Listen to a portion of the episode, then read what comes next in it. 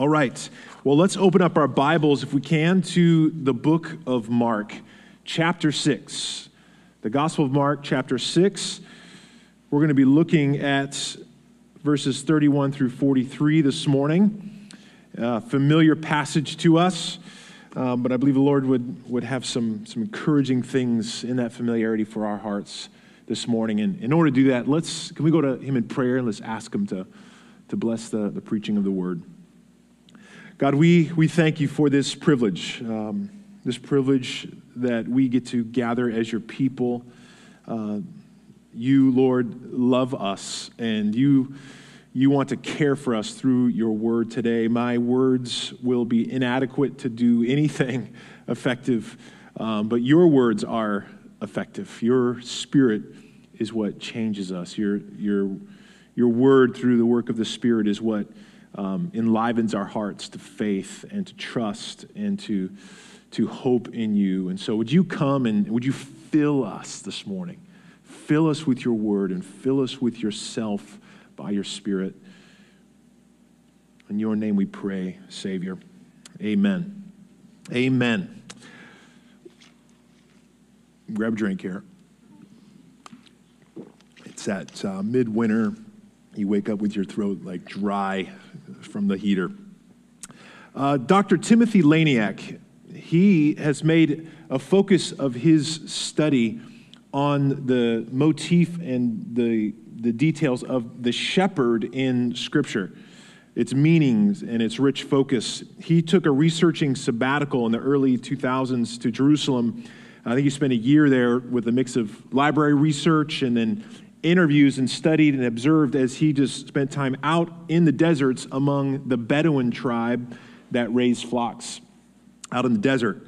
And uh, he's written some fasc- fascinating and insightful things on leadership and pastoral work, and of course, Scripture's rich teachings on the, uh, the idea of shepherd. In one of his books, he, he specifically drills down, down in the value of feeding among the flock and the challenge for the shepherd. And he writes this one thing I learned during my experience out on the range was that if you care for sheep, you feed them all the time. I was surprised when we moved three or four times throughout the day to make sure that the flocks got the right mix and variety. The obvious concern was providing the flocks with adequate, balanced nutrition. But of course, proper feeding is the issue. The animals get into poisonous plants, eat weeds that provide only empty calories, and kill themselves eating trash. I couldn't tell the difference between one form of vegetation and another, but soon discovered that the shepherds have a sophisticated knowledge about their animals' consumption. Every region has its own combination of soil, climate, land formation, and plant communities that the shepherd must master. An early 20th century researcher found that the Bedouin tribes in the Sinai knew the attributes of over 100 plants. They knew which one were good for sheep and which were for goats, which were seasonal, which were perennial, which were medicinal, and for what ailments, and which animals, and which were vulnerable to overgrazing. Clearly, if you care for sheep, you need to know what your flock is eating. As, as you may know, sheep are, are a very uh, interesting animal, a, a helpless animal vulnerable on their own. They must have a shepherd to intently and perpetually care for them all the time, morning, noon, or night. They need to watch over them because they'll fall off cliffs and die. They will get stuck in trees. They will get wounded. They will be stolen. They will be eaten by predators and can be so helpless on their own, they will eat uh, poisonous things like trash and kill themselves. A good shepherd must lead them and feed them. And as we come to a familiar text here in Mark, Mark is painting us this picture of Jesus, his, his identity as the Son of God. And in this unique way, in this powerful way, we get to see the way he, he tends to people, his flock, and he, he feeds them. But before we jump in, I want us to sort of rewind and, and take some time to look at some stories in the Old Testament and build our way into to Mark this morning. We're going to cover uh, a few themes of God's provision through God's leaders. And so we're going to cover a lot of scripture, just so hang in there and stick with me. We're going to begin with 400 years of slavery. Israel was in Egypt. God's covenant people were then delivered through his power, and they were brought into the wilderness to meet with God. And God was going to give him his words, his words of the covenant. And it was there that God spoke his words through the prophet. And if they followed God's word, it would lead God's people into life. And so they're out a couple months into the wilderness, and they began to hunger. Israel began to be hungry, and they began to, to grumble and to complain. And they were saying things like, Oh, that we had meat to eat. We remember the fish we ate in Egypt that cost nothing. And the Lord heard their sinful complaint, and he told the prophet Moses, their leader, that this was a test and that he would feed them. But even Moses was, was in, this, in this tension, this impossibility of how could that all of these millions of people be fed. He would even pray this Shall the flocks and herds be slaughtered for them and be enough for them? Or shall all the fish of the sea be gathered together for them and be enough for them? And the Lord said to Moses, Is the Lord's hand shortened? Meaning, is the Lord, is his arm too short that he cannot reach out and do this? And in God's mercy, he does do this. He does this miraculous thing we see in Exodus 16. The Lord says to Moses, Behold, I'm about to rain bread from heaven for you. So God gives them bread, which is this thing that they called manna, which is really, it means, what is this? And the Lord provided this fine, flaky substance that would be all over the ground in the morning, and they would bake it into bread. And each and every day, it was waiting for them. God provided each and every day. But when they measured it, Exodus 16 tells us, when whoever gathered much had nothing left over, and whoever gathered little had no lack. Each of them gathered as much as he could eat. There was no lack. God provided bread for his people, and God actually provided meat in the form of quail for them as well. They were satisfied. They ate until they were full, and yet they would continue to grumble. They would continue to be dissatisfied and complain, and yet God would continue to provide for them.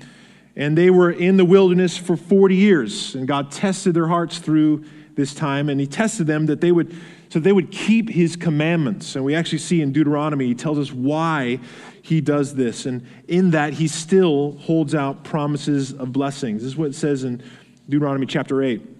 And He humbled you and let you hunger and fed you with manna, which you did not know, nor did your fathers know, that He might make you know that man does not live by bread alone but man lives by every word that comes from the mouth of the Lord. As he told them that he would, they would keep his commandments and they would enter into the promised land. We pick this up in verse 7. For the Lord your God is bringing you into a good land, a land of brooks of water, of fountains and springs flowing out in the valleys and hills, a land of wheat and barley, of vines and fig trees and pomegranates, a land of olive trees and honey a land in which you will eat bread without scarcity, in which you will lack nothing, and you shall eat and be full. And you shall and you shall bless your Lord, the Lord your God, for the good land he has given you. So, manna was a preparation for a better bread, a, a better experience that they were looking ahead to and he would fill them up, and they would have no lack, bread without scarcity, satisfied.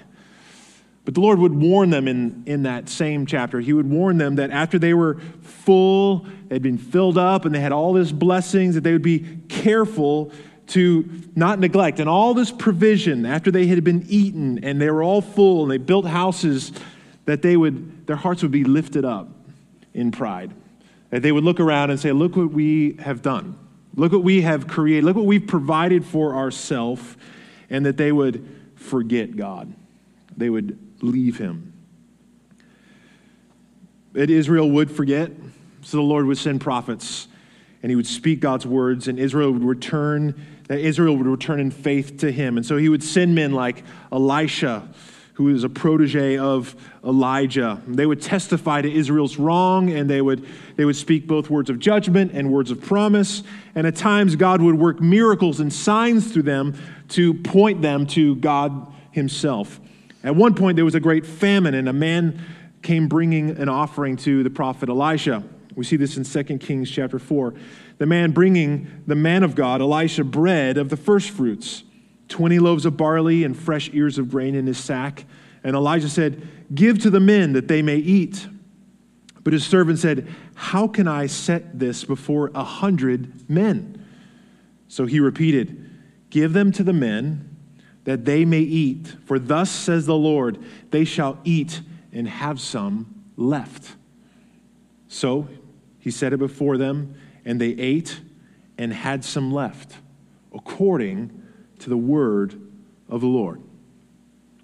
Somehow, in God's miraculous power, through the word of the Lord, multipl- multiplication took place, and they all ate, they all were fed, and there was some left. It was a picture of God's power through the word of the prophet and God's provision. The nations continue to experience their up and downs, their waywardness, more than being with in step with God's word. And, and God often used this imagery of shepherding to describe the care for his people and what the leaders of God's people should be like. They were charged to care for them and protect them and provide for them. And often he was connected to the kings like David. But we often see the rebuke as well that would come to these leaders in judgment because of their failure to shepherd God's people properly. They preyed on the people like a uh, on the sheep, and rather than feeding them and caring for them, they would take advantage of them and bring destruction and abuse them. But God was faithful to his people.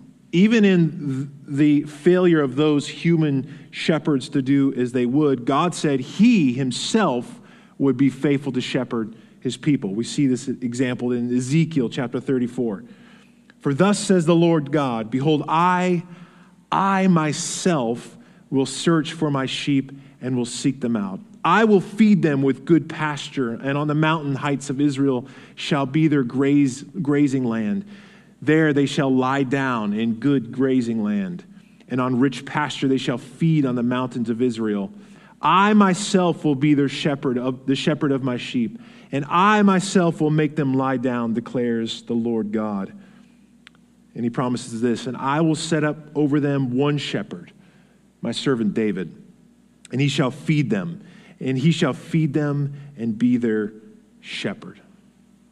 So, Israel's rich history, painful, riddled with conflict, with rebellion, and returning to God through God's call, it's rich with God's grace. It's rich with God's mercy and faithfulness and promises, and this anticipation, this longing of one shepherd from the line of David who will be God and who will care for his people and will feed them and will bring him into this picture of rest.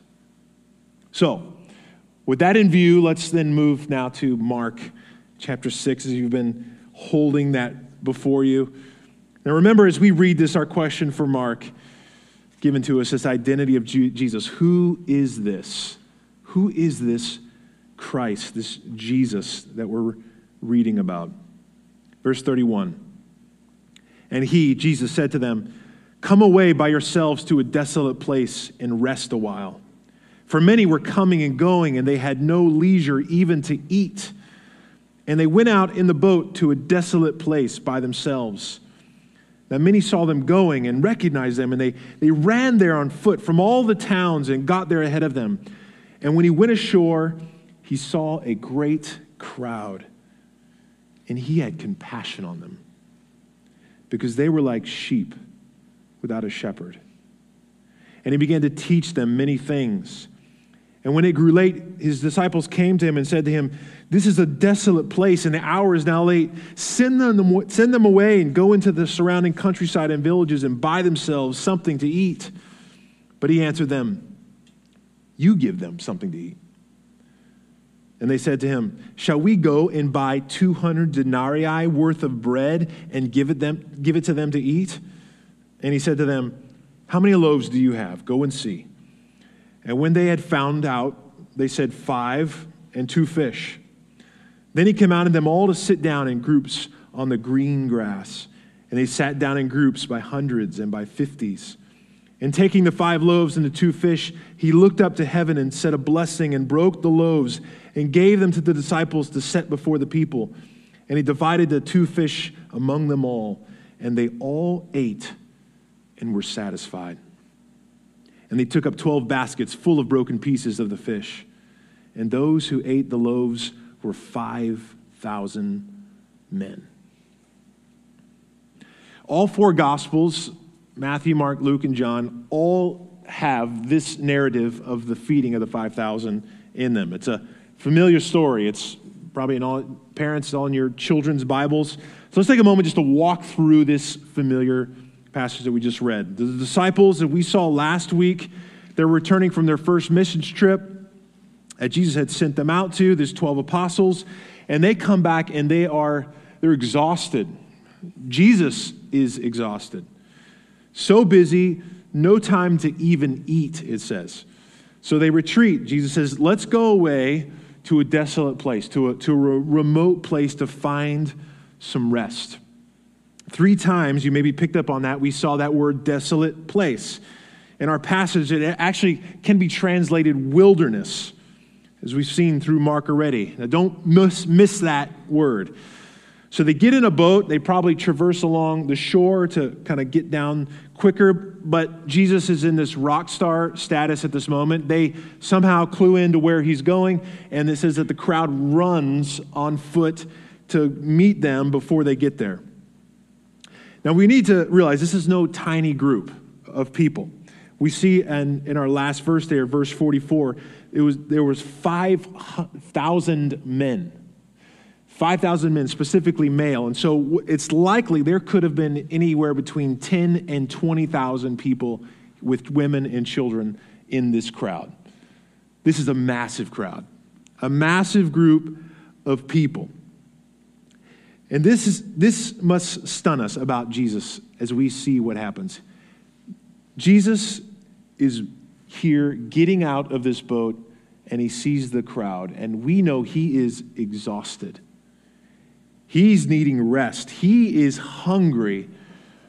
He's been giving and ministering and giving and ministering, and he sees the crowd. And what I would be tempted to do is get impatient and angry and disturbed by this annoyance that I now have to be dealt with. And Jesus is moved to the opposite. He is moved with compassion. He is moved with, with compassion, and it, and it tells us why. Because they were like sheep without a shepherd. They were without leadership. They didn't have a Moses or a David. They, they needed guidance. They needed protection. They needed provision. They needed a shepherd in that moment. And Jesus was burdened by this, moved by compassion. And what does he do? What does it tell us he does? It says he begins to teach them many things. He gives them his word. He's moved by compassion by this shepherdless people, and he begins to teach them. And this has been pattern we've seen so far in Mark. When he, he sees the crowds or he enters into the synagogue, he is teaching them. So he's teaching him them his word, and we don't know how long he was teaching, but it, we presume it's been hours. It's getting late, and the people are famished and hungry, and the disciples begin to inform Jesus because he probably was not aware at, at all of the time of day it was or the condition of the people. And the disciples tell him the hour is late. We're in this wilderness. We need to release the people to go around to the area and buy some food. And then Jesus, once again, stunning and challenging to his disciples, tells them, You give them something to eat. You feed this people. Now, we just need to just put ourselves in that place. You are surrounded with, let's say, 20,000 people. There are crying babies who are hungry. There are agitated moms. There's hangry dads. And they've been there all day listening and Jesus turns to you and says, Go and feed all of these people. And it just sounds a bit ludicrous. I mean, we gotta, we gotta, we gotta put ourselves in that place. Jesus, do you see this crowd around us? where are we going to get food to do this? And where, where are we going to get money to do this? Jesus, money does not grow on trees. With all these people, one of the disciples or a group of them communicate this, this, this would take over 200 denarii to feed all of these people with some bread. Now, one denarius is a day's wages, so this is easily over a half of year of somebody's salary. Jesus, do you, do you know how many thousands and thousands of dollars it's going to take for us to go buy some bread to provide food for these people? We don't have that. Where are we going to get this? And so Jesus challenges them how many loaves how many loaves of bread do we have then go and see so the disciples found out and they find five loaves and two fish i've thought when i've when i read this at times out of out of 20000 people that's all they could find uh, but apparently that's all they gathered and they give it to jesus and then jesus commands the people to sit on the green grass all of them in groups of 50s and hundreds. And then Jesus takes this, these loaves and he takes this fish and he, he blesses it and he breaks it. We don't know what he prays, but he gives it to the disciples. And in this moment, some, some miraculous moment happens. And there is a multiplication of this food and a dispersion of this food in among all of these people. I remember even when I was young, I thought, how did that happen? Like, is it, I just kind of picture like a, is there a Mary Poppins sort of basket and things just keep coming out of the basket? And then, like, what size are the baskets? I mean, are they full? Are, are the fish dead? Are they, are they alive and flopping around? Is the bread hot? Is it like freshly cooked? I don't know. We don't get answers to those things. But there was some miraculous moment, and everyone among them all were fed. They ate, and it says they were satisfied meaning they were full. They were so full, everyone couldn't eat anymore, but they had leftovers to take with them 12 baskets, maybe one for each disciple. This is stunning. This is a, a stunning moment. Everyone ate, the crowd ate. Jesus provided food for everyone. Now, there's certain things we could sort of draw to this, and some people have maybe sort of pressed maybe a moralistic teaching that you know, we need to share our th- little things and with other people, and maybe there's some consideration to that, maybe some twisting of that. And Josh mentioned earlier the, the prosperity gospel that we just sow our little seed and somehow God's going to bless and make, make us rich in some way. That's not, that's not accurate. Remember our intention here. It's not primarily about us that Mark is writing about. It's not about morals, it's about the identity of Jesus. What does this text tell us about Jesus? What does this reveal about Jesus Christ? So, if you were there with a multitude and there's a teacher and he's and you're in a desolate place, you're in the wilderness, and there is this miraculous appearance of bread and meat and the teacher is speaking God's word with power and authority, where would your mind go? What would you be thinking? Pull in what we just read earlier. This is a prophet of God. This is a prophet of God. The Lord, Yahweh, is now feeding his people again. And he's doing it through this man named Jesus who's claiming to be the Son of God, the prophet of God. But like Moses, it's greater. And he's feeding the multitude in the wilderness, but the bread isn't falling from heaven. It's not the bread from the sky, it is flowing from him. It is flowing from Jesus himself. Jesus is giving them bread, but, but he's satisfying a greater need than just their stomachs. He is giving them his word. That's what compelled him with compassion, and he teaches. He gives them the word. Deuteronomy 8 3. Man will not live by bread alone, but man lives by every word that comes from the mouth of the Lord. Yahweh, God. Moses did give the people the words of God, and he mediated nourishment and life to the people, but there is a greater word when we read Mark, when we read this happening, there is a, a new prophet, a new covenant people, a new provision through the Word of God. And this Word is a person, the person of Jesus Christ. And more than Elijah or Elisha's bread miracle, something greater is among them. A greater shepherd is among them. This is a fulfillment of Ezekiel 34. And I will set up over them one shepherd, and he shall feed them. And he shall feed them and be their shepherd. This is what is happening here in this multitude feeding. The prophet Isaiah saw a day in Isaiah 55, we see, because of the compassion of the Lord, a feast was promised, a banquet that would come through the words of a promised Messiah. Look at this text. Come, this is the beckoning. Come, everyone who thirsts, come to the waters, and he he who has no money, come buy and eat. Come buy wine and milk without money and without price. Why do you spend your money for that which is not bread and your labor for that which does not satisfy? Listen diligent to me and eat what is good and delight yourself in rich food. Incline your ear, come to me, hear that your soul may live and I will make you make with you an everlasting covenant, my steadfast, sure love for David. Jesus is inaugurating this reality. He's welcoming all to eat for that which they did not buy or they did not make or that they did not create.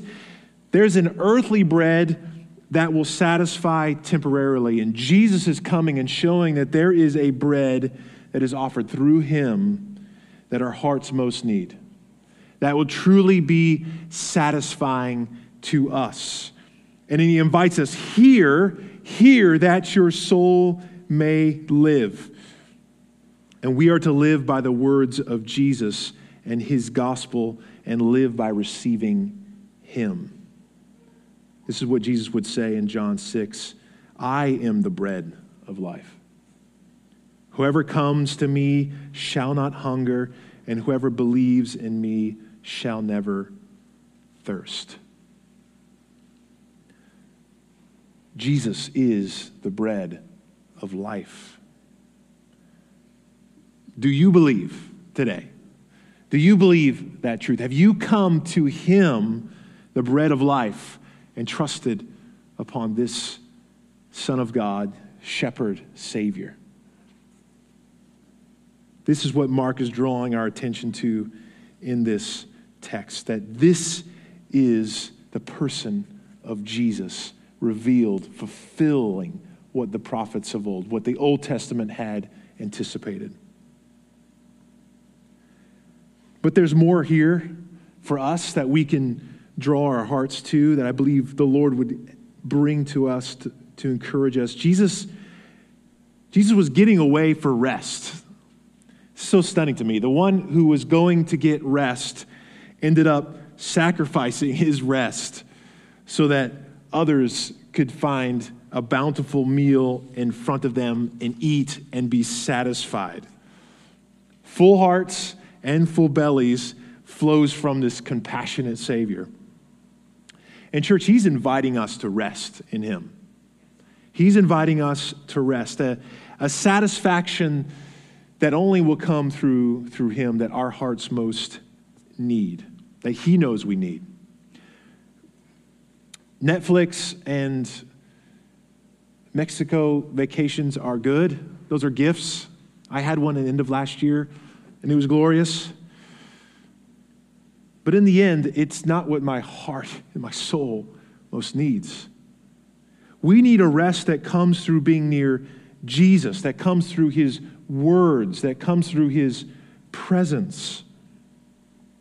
But like Israel, we can disregard him as our source of life. There's, there's many things that we just sort of gather around us and we, we, we neglect to see him as the one who's going to satisfy for us.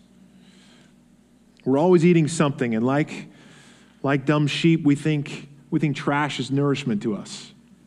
I'm guilty of that myself eating the wrong things too much, in the end, they'll kill us. I don't know, you probably noticed this at grocery stores. They, they have milk at the very back of the grocery store, and what is right there in front of you as you walk in? Doritos and Dr. Pepper on sale. They want you to see that right there in front, easily accessible, on sale, and it's, and it's the junk food that's there. And the world is the same way. Our hearts are prone to the same thing. It's right there before us, the things that will not satisfy, the things that won't truly nourish us. And we're prone to just stuff our hearts with those things to somehow satisfy that empty thing. And I don't know what that empty thing is for you today. Maybe that thing you're trying to numb.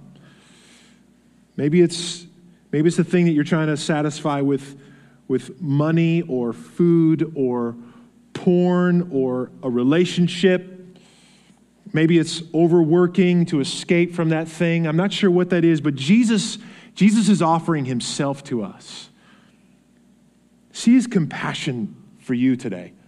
See his compassion for you maybe in your restless heart, and he's, he's drawing near to you and he wants to feed you. He wants to feed you with himself. He wants to feed you with him his word. He wants to satisfy your heart at the most deepest level. And I think that's why maybe the psalmist would capture prayers like Psalm 90 because he, he knew his heart was prone to other things, even right away in the morning. Satisfy us in the morning with your steadfast love, O Lord, that we may rejoice and be glad all our days. Keep my heart satisfied in you, Lord. That's what I need today. That's our prayer. What's, what's strange is this glaring absence, and what we've seen in other parts of Mark is the reactions of the crowd or the words and reaction from the disciples. It's like we're just left with, Behold Jesus, see him. Don't be distracted with the crowd's ideas or the disciples' responses. Behold the prophet of God. Behold the leader, the shepherd, the bread of life, the one providing abundance and feast and rest. And he's wanting us to see him. He's wanting us to trust in him. He's wanting us to believe on him today. He wants to give rest to his disciples. And he wants us to find rest even in all the labors that we're participating in. I mean, this is, this is Jesus' miracle here. But notice he wants his disciples to gladly participate, even in what appears to be their cluelessness. I mean, we saw an amazing example earlier in chapter 6, Jesus using them, and they, they come now, and he's still allowing them to be a part of this. I mean, Jesus commanded them to feed the crowd, and then he asked them to gather up whatever they had the five loaves and two fish, and he uses them to be sort of the waiters to serve everyone. And sort of in the end, they were the ones that fed the crowd. He wanted them to be involved, even in their weariness, even in their weakness, even in their struggling faith. He empowers them to what was naturally seems to their minds and their eyes couldn't be possible. He used them, He met them, even as they kept going. And so, whatever your striving is like right now, rest in the Lord. Rest in Him. Be satisfied in Him. Maybe it's, it's the Lord calling you, busy, busy Martha, to, to sit down and, and hear His words. And let us not neglect to remember this, this word to these first hearers in Mark, these believers that were in Rome facing persecution. And the Lord is just reminding them, much like He's reminding us, whatever that wilderness, whatever that desolate place looks like, whatever that, that struggle to find rest, Jesus is saying, I give life. I give life and I give life abundantly. So, Saint, whatever that, that desolate place you're in, that wilderness, maybe it feels like everything is, is going well and everyone's feasting around you, but it just feels like you're famished. Draw near to Christ today. Draw near to the shepherd and overseer of your soul. Laborer, mom, dad, weary. It's so beautiful that, that Jesus told them to sit down in the green grass, fulfilling the promise of that great shepherd in our anxious hearts. Psalm 23's promise that he makes me lie down in green pastures and he restores my soul. Rest in him. Let him restore your soul. Feast on Jesus' love and comfort today. And you're not excluded even by what you feel like pushed you, pushed you out away from this ability to draw near. I mean, what's interesting is God's mercy, Jesus' mercy. There's a bunch of people in this crowd who would probably never follow him, and yet he's feeding them, yet he's giving them food and this merciful kindness. And much like Israel's grumbling in their wilderness and their weakness and in our foolishness, we can come back to him. We can come back to him and feast. Ultimately, what, what provides this access is what Jesus did later and what we see in Mark. The Old Testament, there were many condemnations of how the leaders of Israel were abusing and failing to love and provide for and protect the people because they were selfish. They, were, they sought their own glory and their own pride and their own name. And God promised that He Himself would come as a shepherd who would not seek His own glory and people to serve Him, but that He would come as a servant to serve others. Jesus, Jesus didn't come taking and wounding and starving the sheep. He, he came to, to give of himself, to, to fill, to bless. He is the good shepherd who would give, give more than food. He, he would give his life, church. We know this. John writes in his account in this same moment of the feeding of the 5,000 that that the crowd came and they were about to come and take him by force and make him king. What they wanted was some military resistance to Rome, to overthrow them physically. But this was not the Messiah's plan. This is not where he was going. His path as the Son of God, as the, the shepherd king, was not this earthly crown. It was a, a crown of thorns that he was moving towards. He was moving towards a path where he would be broken. Mark 14 captures this for us. As they were eating, he took the, bo- the bread, and after blessing it, he broke it and gave it to them and said, Take this. This is my body. He was broken, church. His body was broken, and he gives us himself. He gives us himself to us that we may have life. He is this bread of life, and by giving of himself on the cross, we will have ultimate satisfaction, church.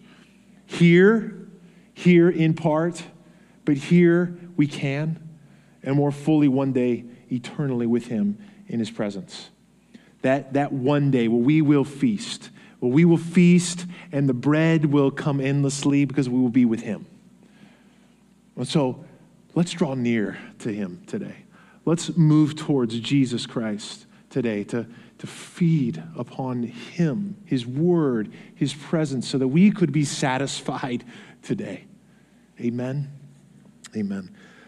Let's pray. Lord, thank you for thank you for not withholding yourself. But your sacrificial picture is even seen in Mark 6 at self denial so that others could be fed, that others could hear your word and taste of your word, and, and in turn have access to you, Jesus.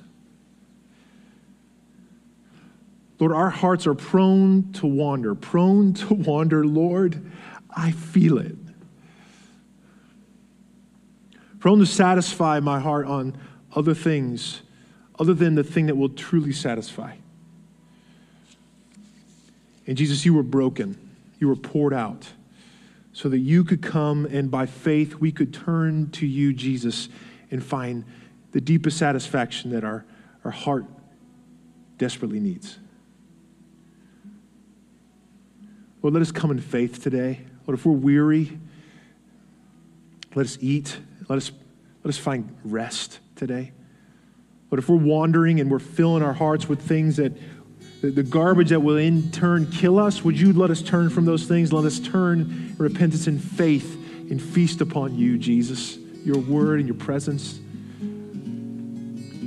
But those who are who just feel desolate in wilderness, Lord, would you come, Jesus, and meet them?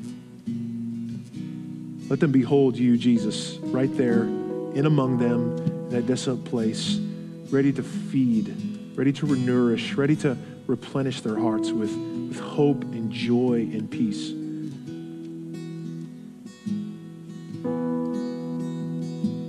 Thank you for being our good shepherd, Lord.